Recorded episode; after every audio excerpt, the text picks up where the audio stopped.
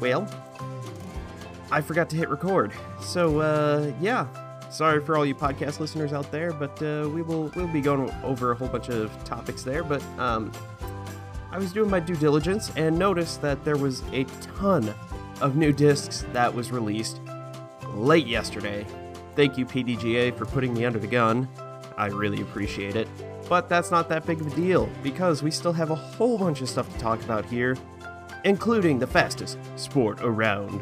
The All Star Weekend, which was held this past weekend, February 20th and 21st. Uh, might have also been that Friday. I don't recall. I don't have Disc Golf Network, so I could not watch this live. So I'm catching the uh, little snippets here and there, and it looks like it was a fantastic time. We're going to get all into that. Chris Dickerson had an amazing putt. We all need to uh, to watch this. It, it was it was ridiculous. New Player of the Year and Rookie of the Year formulas. In case all of you uh, budding pros out there don't know, there is a new formula out for that. So uh, yeah, we're uh, we're gonna get into that a little bit, just a little bit, and um, yeah.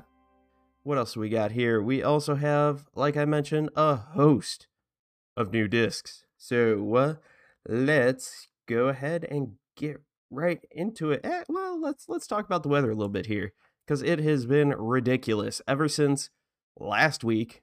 Um, my my heart goes out to those in Texas and uh, the Plains area there. That was rough. You guys lost a lot of power. A lot of you saw cold that you're not used to. Um, hope everybody's safe out there. Hope everything's going all right. Uh, really scary situation out there. Um, hopefully everybody's all right. It looks like things are warming up in Texas and um, seems like they've got the power back online.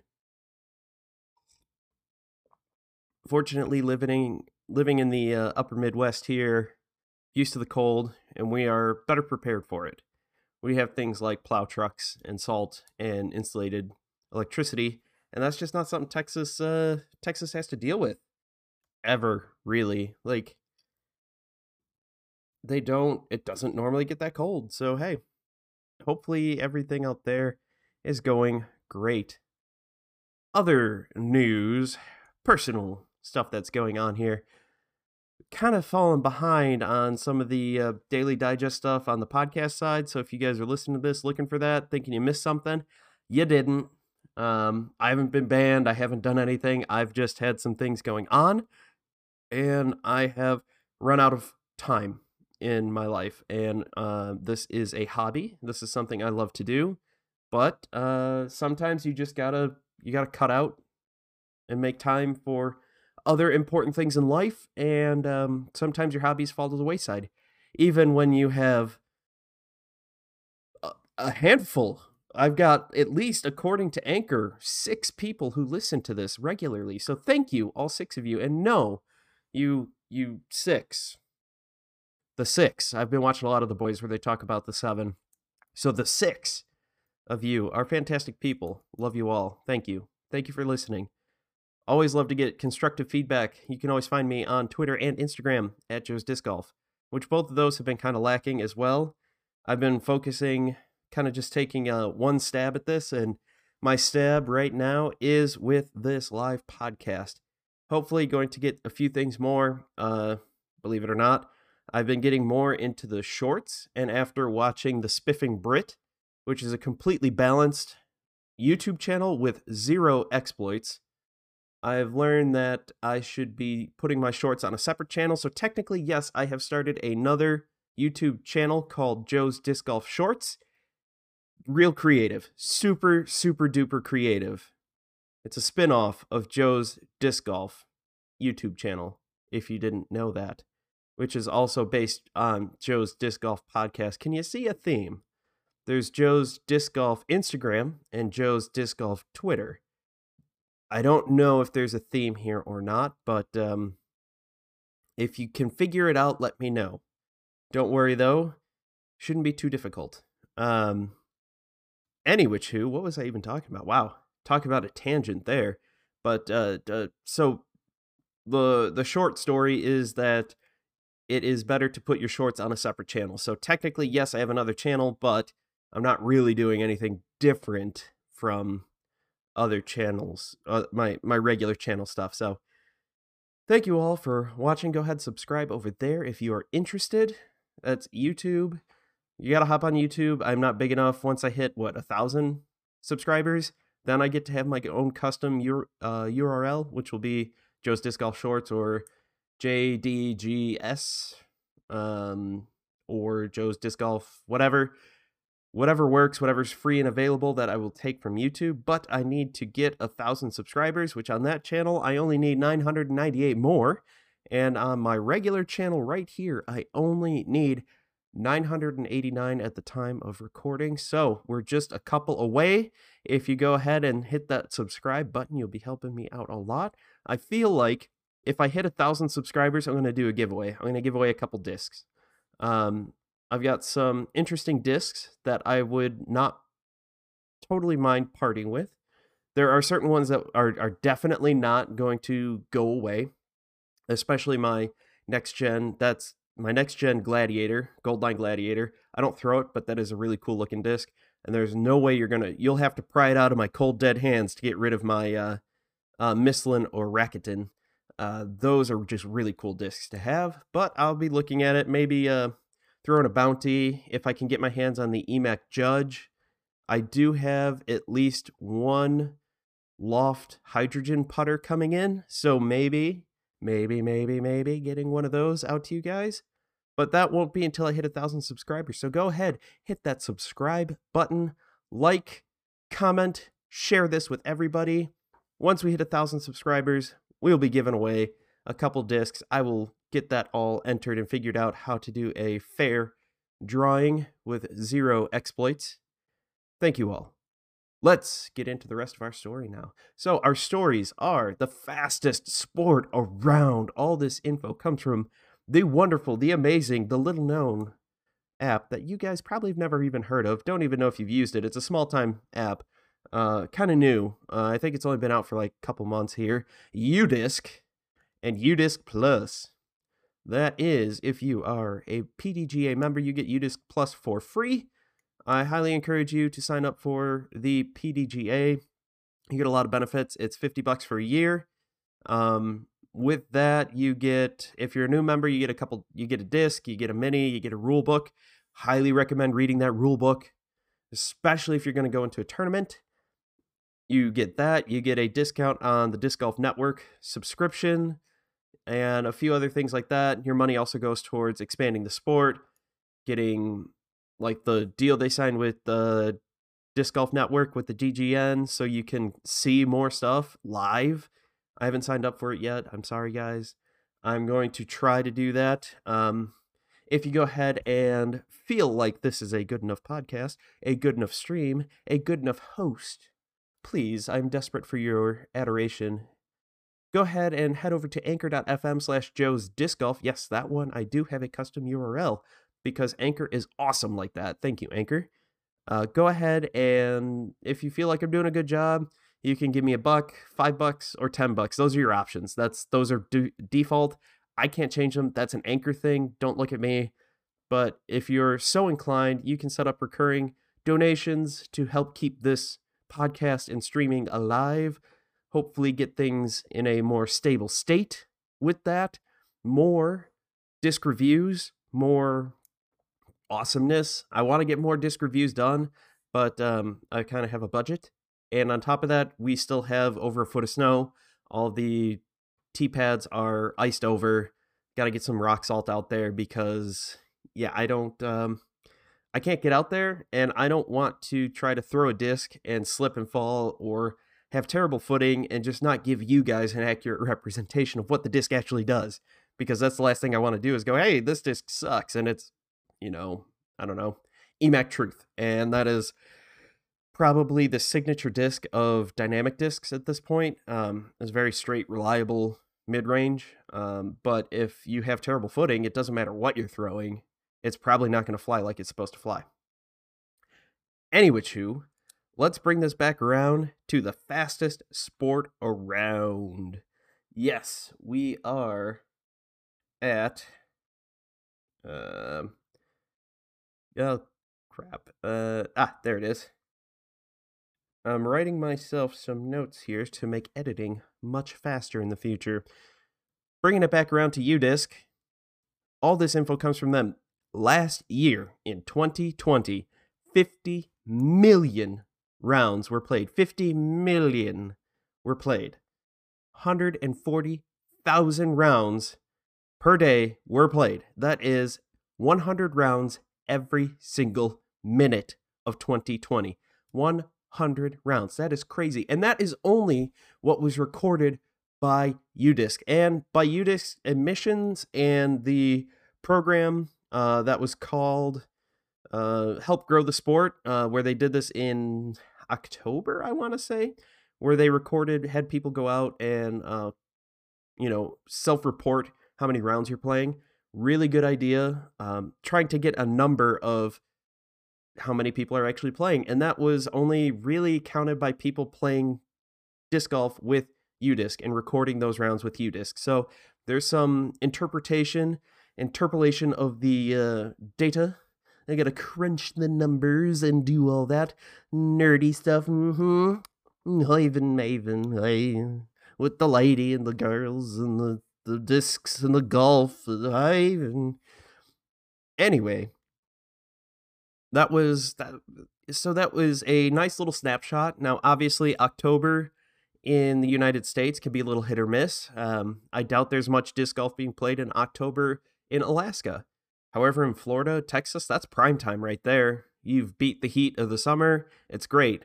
In the midwest it is hit or miss. One day it is 55 degrees the next day it is 20 degrees.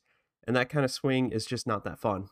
On top of that big wind conditions but anyway too that is that is kind of what they did to try to capture how many people actually play disc golf.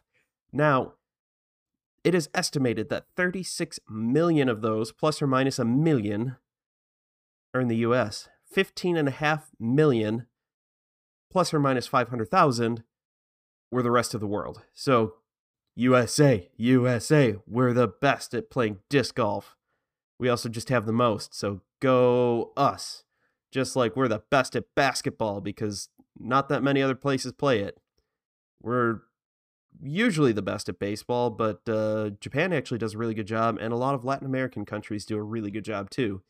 Uh, we just have the money to pay all of those athletes. That's why everyone wants to go pro in the US, except soccer or football. Then you go over to Europe, where that is life. Here, it's like, yeah, it's a thing. You know, it's there. Those numbers, like I said, were based on those participating in the Count the Sport initiative.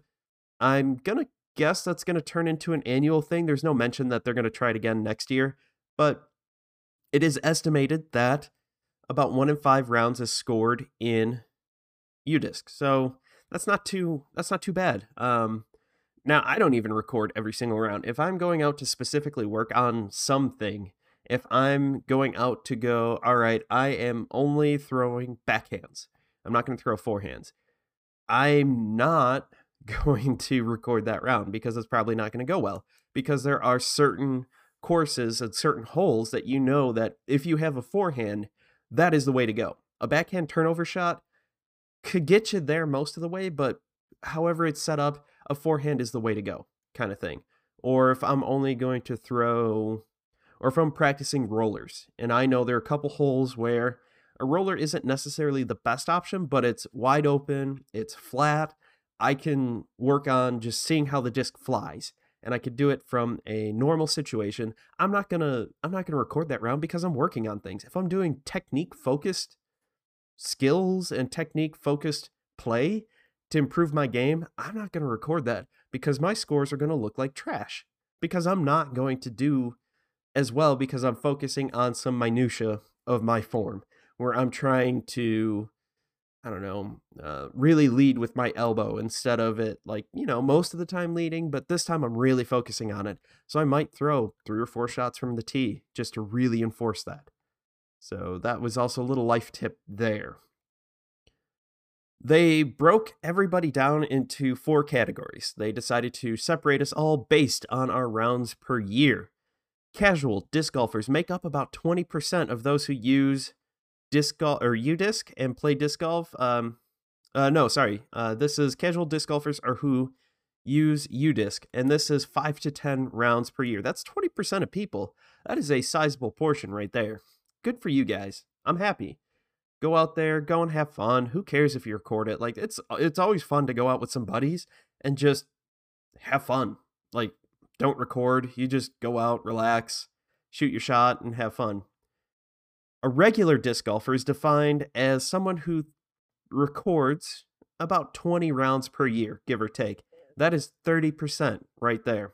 50% of disc golfers play between 5 and 20 rounds. That's pretty solid. Now, if you are a dedicated disc golfer, that is 34%. This is the single biggest category that they have.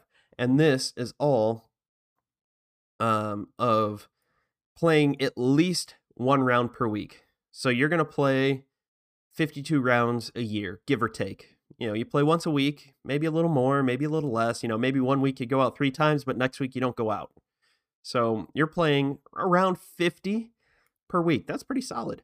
Now, if you're a hardcore disc golfer like yours truly, brother, we've got the hardcores. Bonesaw's gonna get you.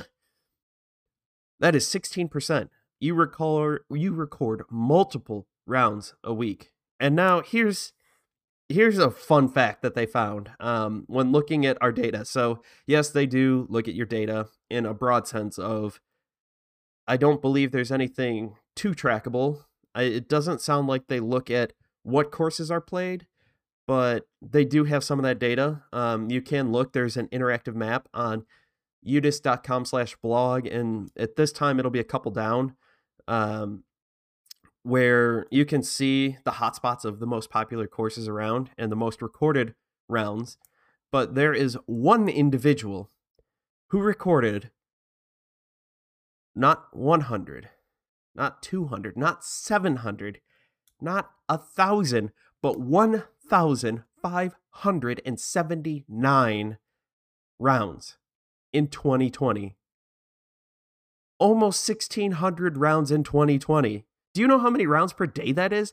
That is 4.3 rounds per day. That is absolutely insane.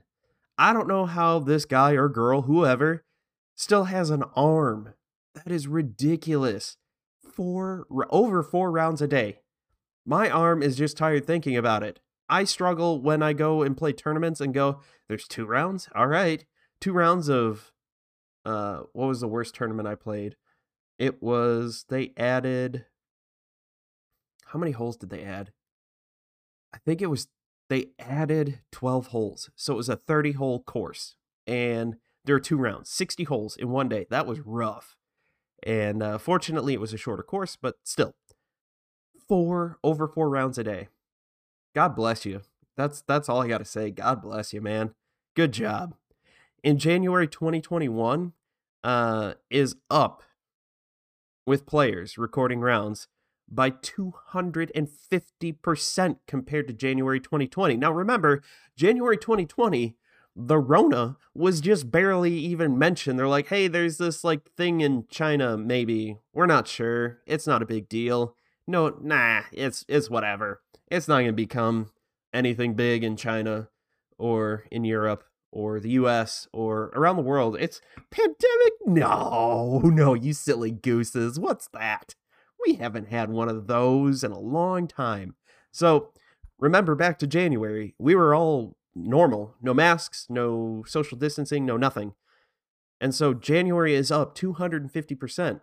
And we still have lockdown conditions in some areas. So that is insane. Just wait until all these restrictions are lifted. Imagine how disc golf is going to explode it will there there is a little caveat with this though. It does remain to be seen if this will hold because as I mentioned there are lockdowns. So as people get back to work and there's a sense of normalcy, will all these people still want to play disc golf? I hope so. I really do. I hope they they really want to play disc golf. I hope that they get more people into it. Uh, some other fun facts here that are in this uh, report that 91% of courses are free to play, which is awesome. Although I hear they're talking about microtransactions, where if you want, you uh, pay an extra five bucks and you get a few extra throws that don't count against you. Um, and don't worry, all of the surprise mechanics are totally legit and you're just it's just for cosmetics too. There's no way that this is a pay to win scheme. Yeah, that's probably not going to date well. Um, thank you EA. I salute you and Ubisoft and all those video game companies who are screwing us out of our money with surprise mechanics. But I digress. My other interest is video games.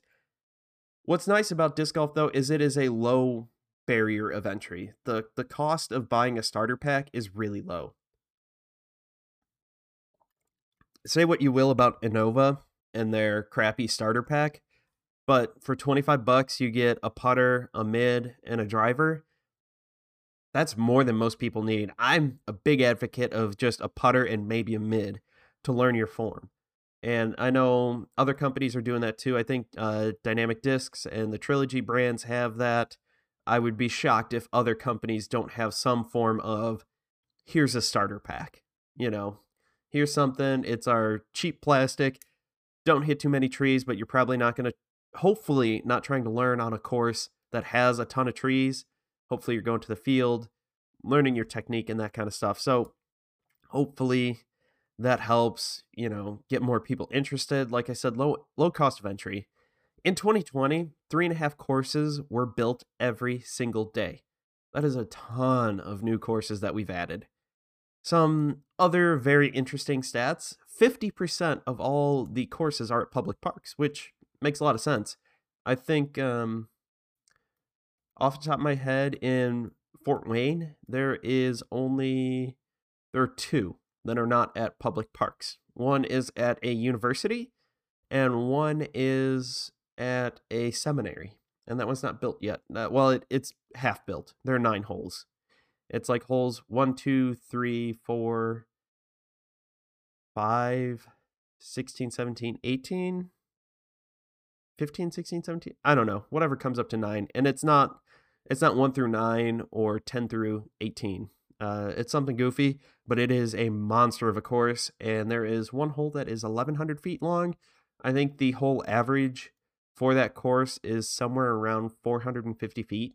So, monster championship level course. Excited once that's finished. Anyway, who 212 golf courses.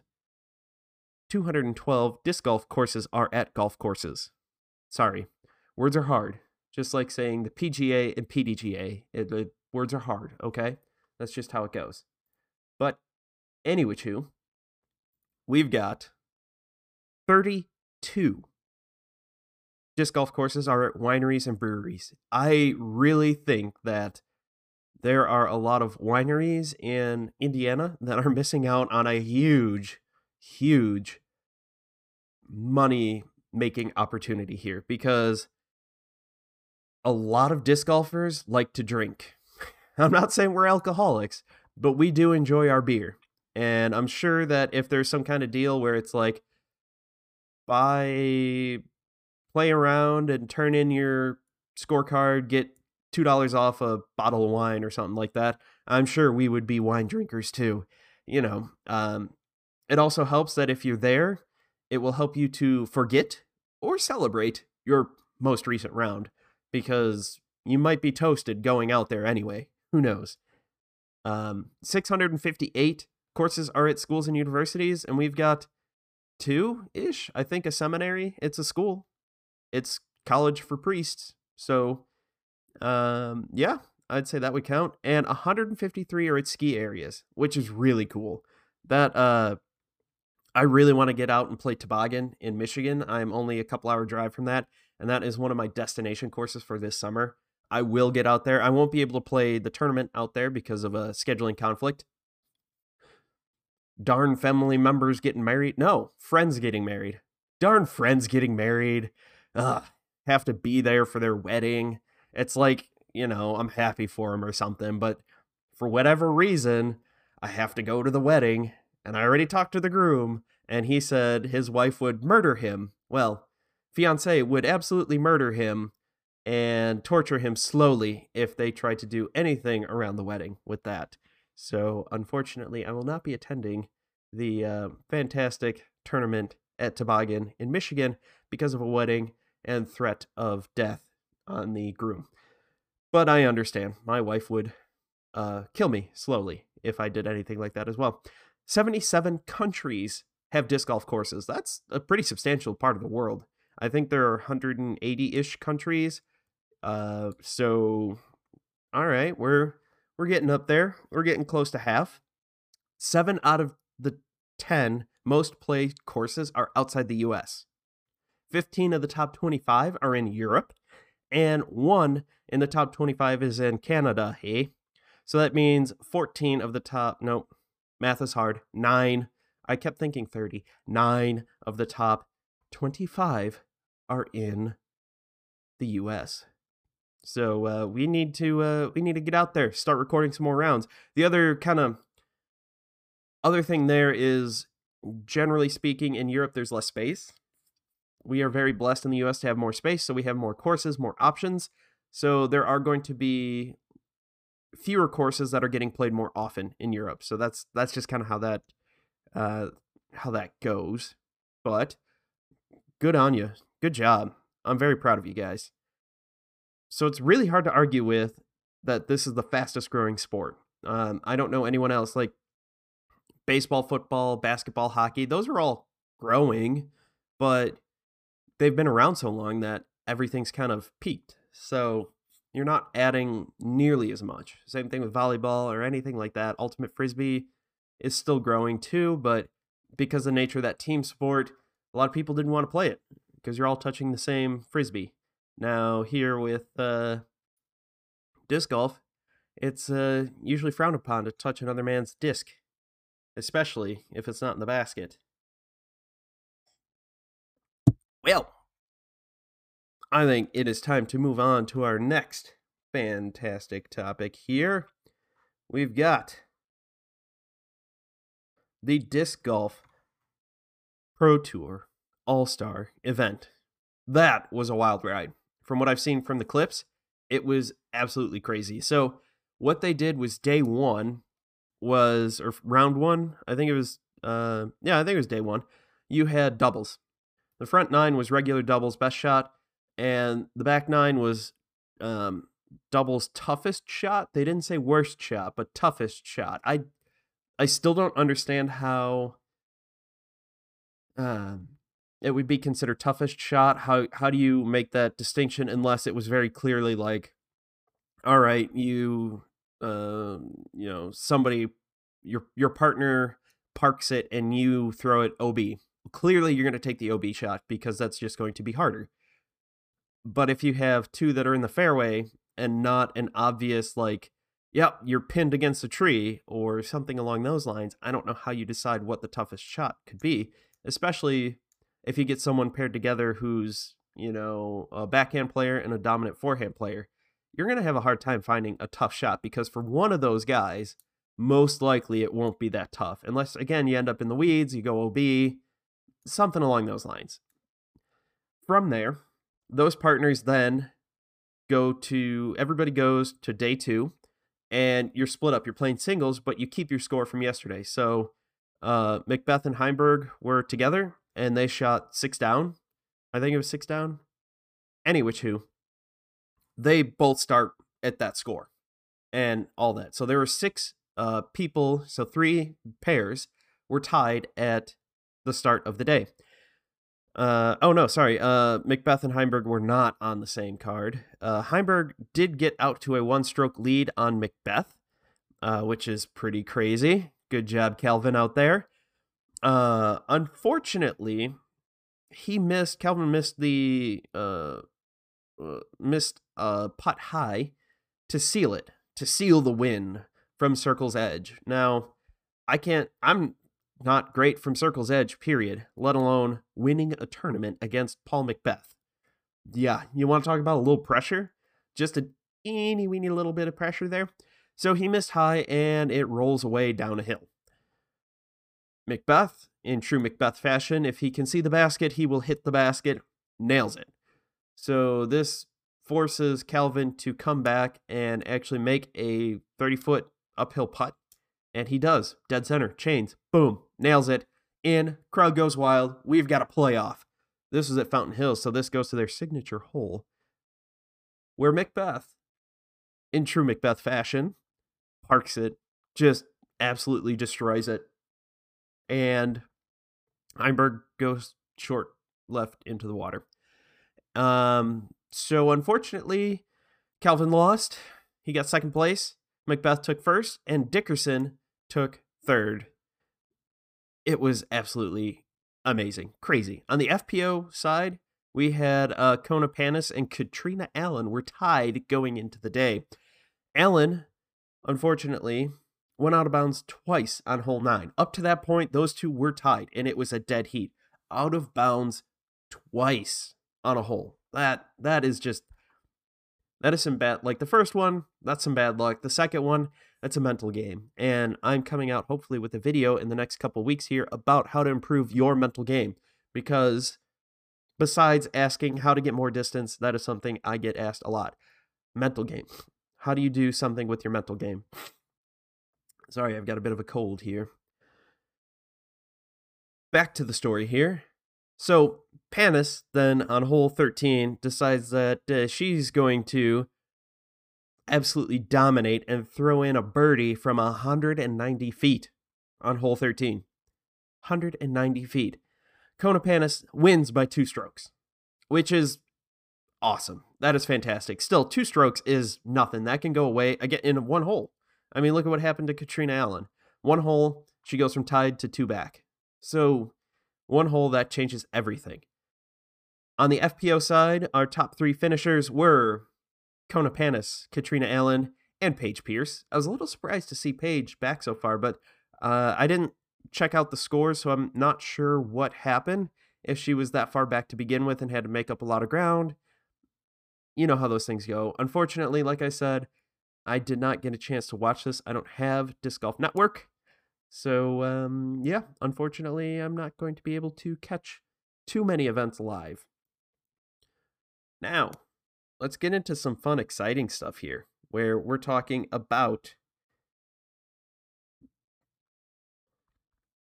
Let's get into some exciting stuff where we're talking about Chris Dickerson's amazing putt. Let's uh let me see if I can pull this up here. Uh, da, da, da, da, da, da. Let's do this. We're transitioning, transitioning. Here we go. Can I make this any bigger? No, I can't. I am so sorry for you guys. But anyway, too, I have it up on Instagram. If you go to the Disc Golf Pro Tour, you can go ahead and check this out. Look at Chris Dickerson's putt. He looks like he is somewhere about circle's edge, give or take. It's really hard to tell right now uh, because this image is so small. I'm on my computer, so let's go ahead and check this out. So he's about 30 feet out, chucks it from behind the trees into the wind it goes off the top of the basket. It's a raised basket, goes off the top of the basket, goes past, but the wind is coming at his face, and so it pushes it in the backside.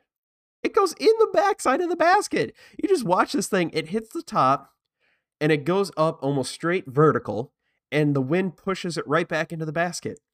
How many times have we seen that?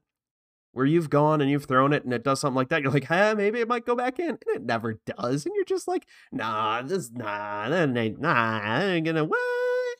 That went in? Yes, that was a real sentence that I had there. That's just so insane. I can't believe that he did that. It was, I know he's a pro and everything, but let's watch this again. Look at that. Bloop, and in. Just, what? I, I don't even know at this point, man. That's, that is some crazy stuff. I wish I was half as good as Dickerson, to be completely honest. Like, just in general, not even with that putt. Because there's no way that you can practice that. That is all 100% luck. And I mean, good for him though.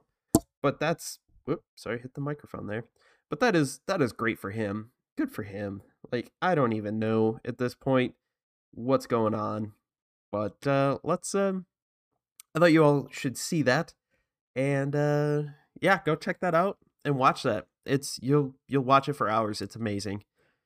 So let's move on to the new Player of the Year and Rookie of the Year formula. So the current system that was all set in stone and used up through this past year, through 2020, uh, was developed in 2007. Now, disc golf back in 2007 was a completely different animal. It was very, very, very different, where you didn't have these elite series tours and these major pro tour events where it was very clearly defined like we have now where you have these major events and where you have all these huge national events that everybody looks forward to the disc golf pro tour the national tour the major series so the system originally relied heavily on the a and b tiers because that's what everybody that's what the pros would play the a tiers were the best and the B tiers. Nobody talked about the C tiers because generally you're not getting that high level talent. You're getting a lot of local guys,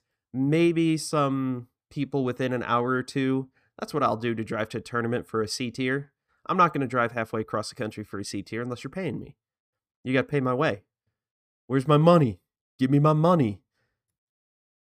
So, in recent years, with the Pro Tour and the National Tour and how that has taken off and really become the elite series, what everybody looks forward to, what all the pros play, whether it's on the men's side or the women's side, everybody goes to that. So, Todd Lyon, who was the major force behind this and talking about this, said, had this to say.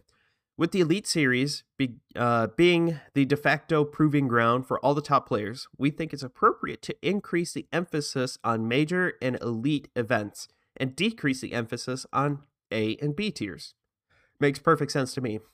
Outside of some off-season stuff, I don't know of really any of the major pros that are playing BT B tiers or C tiers.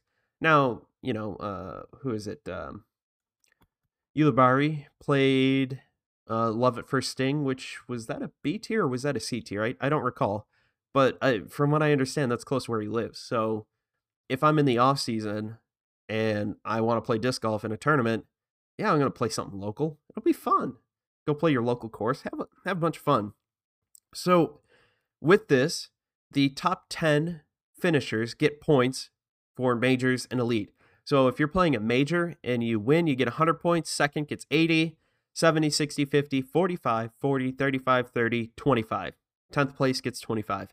If you're playing an elite series, you get 60 points for first, 45 for second, 40, 35, 30, 25, 20, 10, 20, 15, 10, 5 for last. Well, 10th place. So that's pretty solid. Putting more emphasis on a major than the elite because uh, there's only a handful of majors. So, and I think they limit it. It's a lot of fun like that. Going off of that, we've got the A tier, and this is only for a first, second, and third place finish. So you'll get 15, 10, or 5 points. Really straightforward. So if you are looking as a non touring pro to become the rookie of the year or player of the year, you better be playing a ton of A tiers because just, you know, one person wins a major and you've got to win what, uh, seven to get up there? Six? Math is hard, whatever it is. Either way, if somebody wins an elite series, you got to win four just to tie them. Just to tie them yeah, get out there, get playing, have a lot of fun. Current MPO frontrunners for Player of the Year are Adam Hammes and Raven Newsom. These two are both tied with 15 points. Drew Gibson and GT Hancock are tied with 10 points. So there's your first and third place people currently. I think what I'm going to do is go first, second, third, fourth place, depending on how ties work. You know, could be six people tied for fourth place or whatever it is. I think that's how I'm going to go through this and just kind of keep paying attention to that. Uh, going forward, maybe make this a monthly event, say like second Tuesday, first Tuesday. First new podcast of the month is always going to be what tournaments are coming up for the month ahead. So there you go. Keep you abreast of all the new A tier and above tournaments that are going on, mostly the ones that are likely to be on YouTube as either live events or recap events. On the FPO side, we've got Lisa Fajkus? F A J K U S. I am so sorry. I've never heard your last name said, so I apologize. Um, and also Ohn Scoggins, Scoggins. Again, I I think I might have heard your name pronounced once on an event a couple weeks ago. I apologize for not knowing how to say your guys' last names. Uh, they are both tied at first with 15 points, and we've got Jennifer Allen and Stephanie Vincent tied at 10 points. There at third place. Currently, there are no Rookie of the Year candidates on the MPO or FPO side, so that field is wide open. All you noobs out there, at least pro noobs, go ahead and get into an A tier because you could easily become the front runner Rookie of the Year in February by default. Now, tiebreakers. This is how tiebreakers work. So, if you are both tied at, say, 573 points, I, I'm just pulling numbers out of my rear end. I don't know how you'd even get a three, but that's just how things happen. You somehow manage to get a three, even though all the numbers are fives and zeros. But you're both tied at 573. How does that change? Well, we're going to go to majors. How many total points have you earned from the majors? Well, you're both tied at 201. Again, I don't know how you got that one point. Maybe you slipped a, a fiver to the judge. But uh, yeah, you are tied. Well, then we're going to go to the highest rated round on an A tier or better. So at any tournament, what is your best rated round versus somebody else's rated round? Perfect. Boom. That is the second tiebreaker pretty straightforward, pretty easy. I think it's a great way to really incorporate um, and kind of devalue the A tiers because let's face it, most of the pros weren't playing that many A tiers to begin with. In a normal year with a normal Pro Tour, National Tour, and Elite Series events, there's not a lot of A tiers that they play. Now, there are A tier events for us mere mortals, us AMs to play, uh, but that is technically the same tournament but different.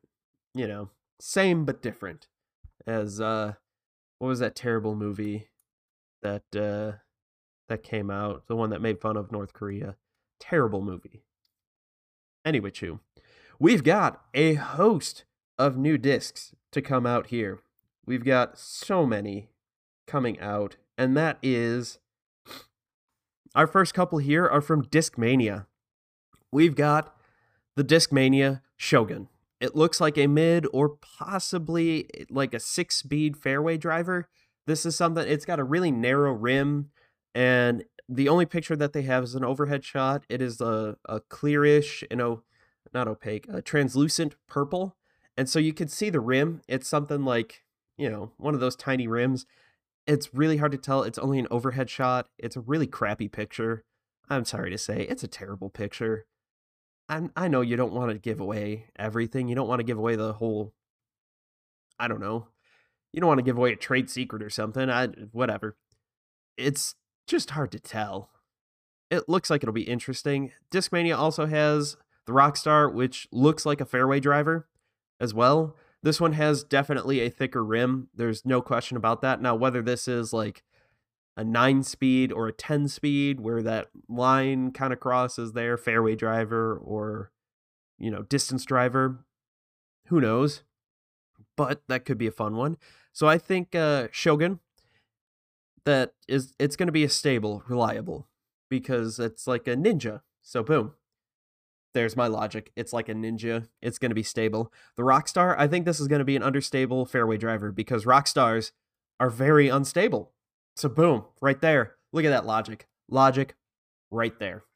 And finally, you've got the Discmania Astronaut. This is definitely a high speed driver. This this rim is like massive. It is it looks like as thick as you can get. Again, this is one of those translucent uh, images or discs there that you have a picture of. I think it is a great option. And the astronaut, I think it's going to go far. I think it's going to be decently stable because astronauts are reliable. There you go. That's how it's going to be. That is my super scientific way of telling you how I think these flight numbers are going to be. so scientific here. We're we're going to move on. We're going to move on. MVP Cypher. This is a fairway driver. You want to know how I know that? because the picture said so. It said fairway driver. It didn't have anything to do with numbers, had no numbers on there, but it is a fairway driver. And given that it is a cipher, it is a little shady. You know, cipher tactics. You gotta you gotta decode things. I think it's going to be a an understable disc, an understable fairway driver. I don't really know, but that's what I'm gonna go with because why not? We've also got the MVP Beam. This is a distance driver because the picture said so. Um, and because, yeah, the picture said so. So the MVP beam, I think this is going to be a neutral straight flying disc because a beam of light is just straight.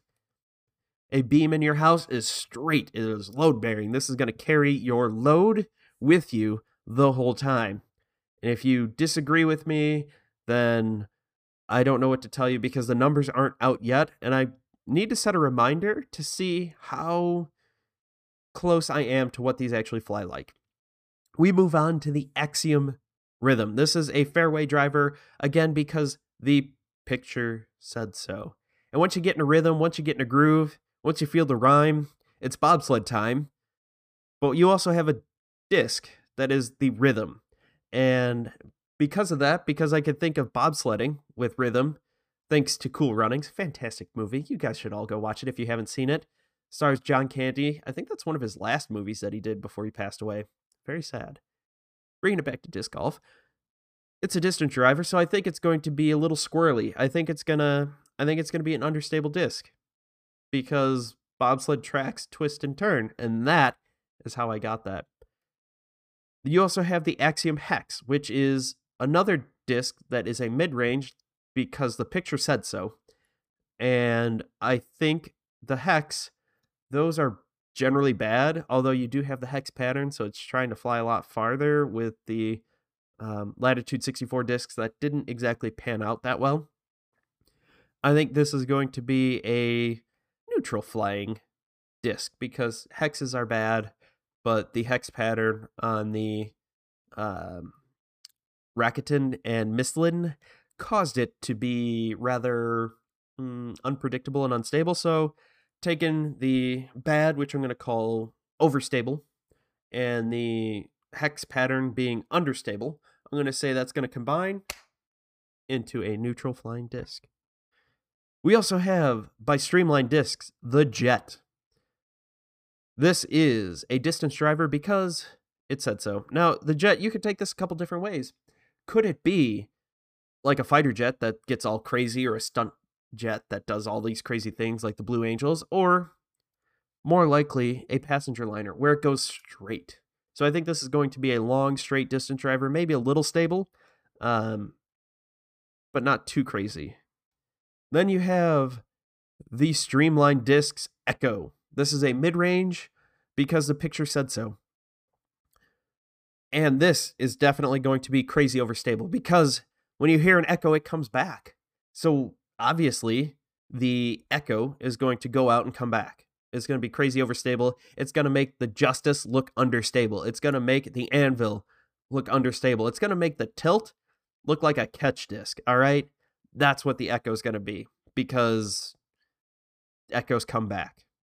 Or it's like a dolphin. I don't know. Ecco the Dolphin. Go play that on your Sega Genesis. And our last disc that we have here is the Crosslap Disc Golf Parks Shadow Play. This is a putter, probably. Judging by the way the rim is curved and everything, it's it's got to be a putter. Um, I don't have much to say about that. Shadows are scary and sketchy, but I think this is going to be a eh, neutral-ish disc. Hard to tell again, but that is going to be my guess. So we're going to see how far off I am once the actual numbers come out on these discs. Who knows? I don't. That's that's all I got to say. I don't. So just taking notes here, just making sure I remind myself. And if you guys out there could go ahead and remind me in chat next time or whatever, I could look it up and see how far off I am. I think I'm going to be, you know, a broken clock is right twice a day, a blind squirrel finds a nut. I think on some of these, I'm going to guess, I'm going to end up guessing right. But other than that, I don't think I'm going to be all that right. So let's move on to the last part of this fantastic stream.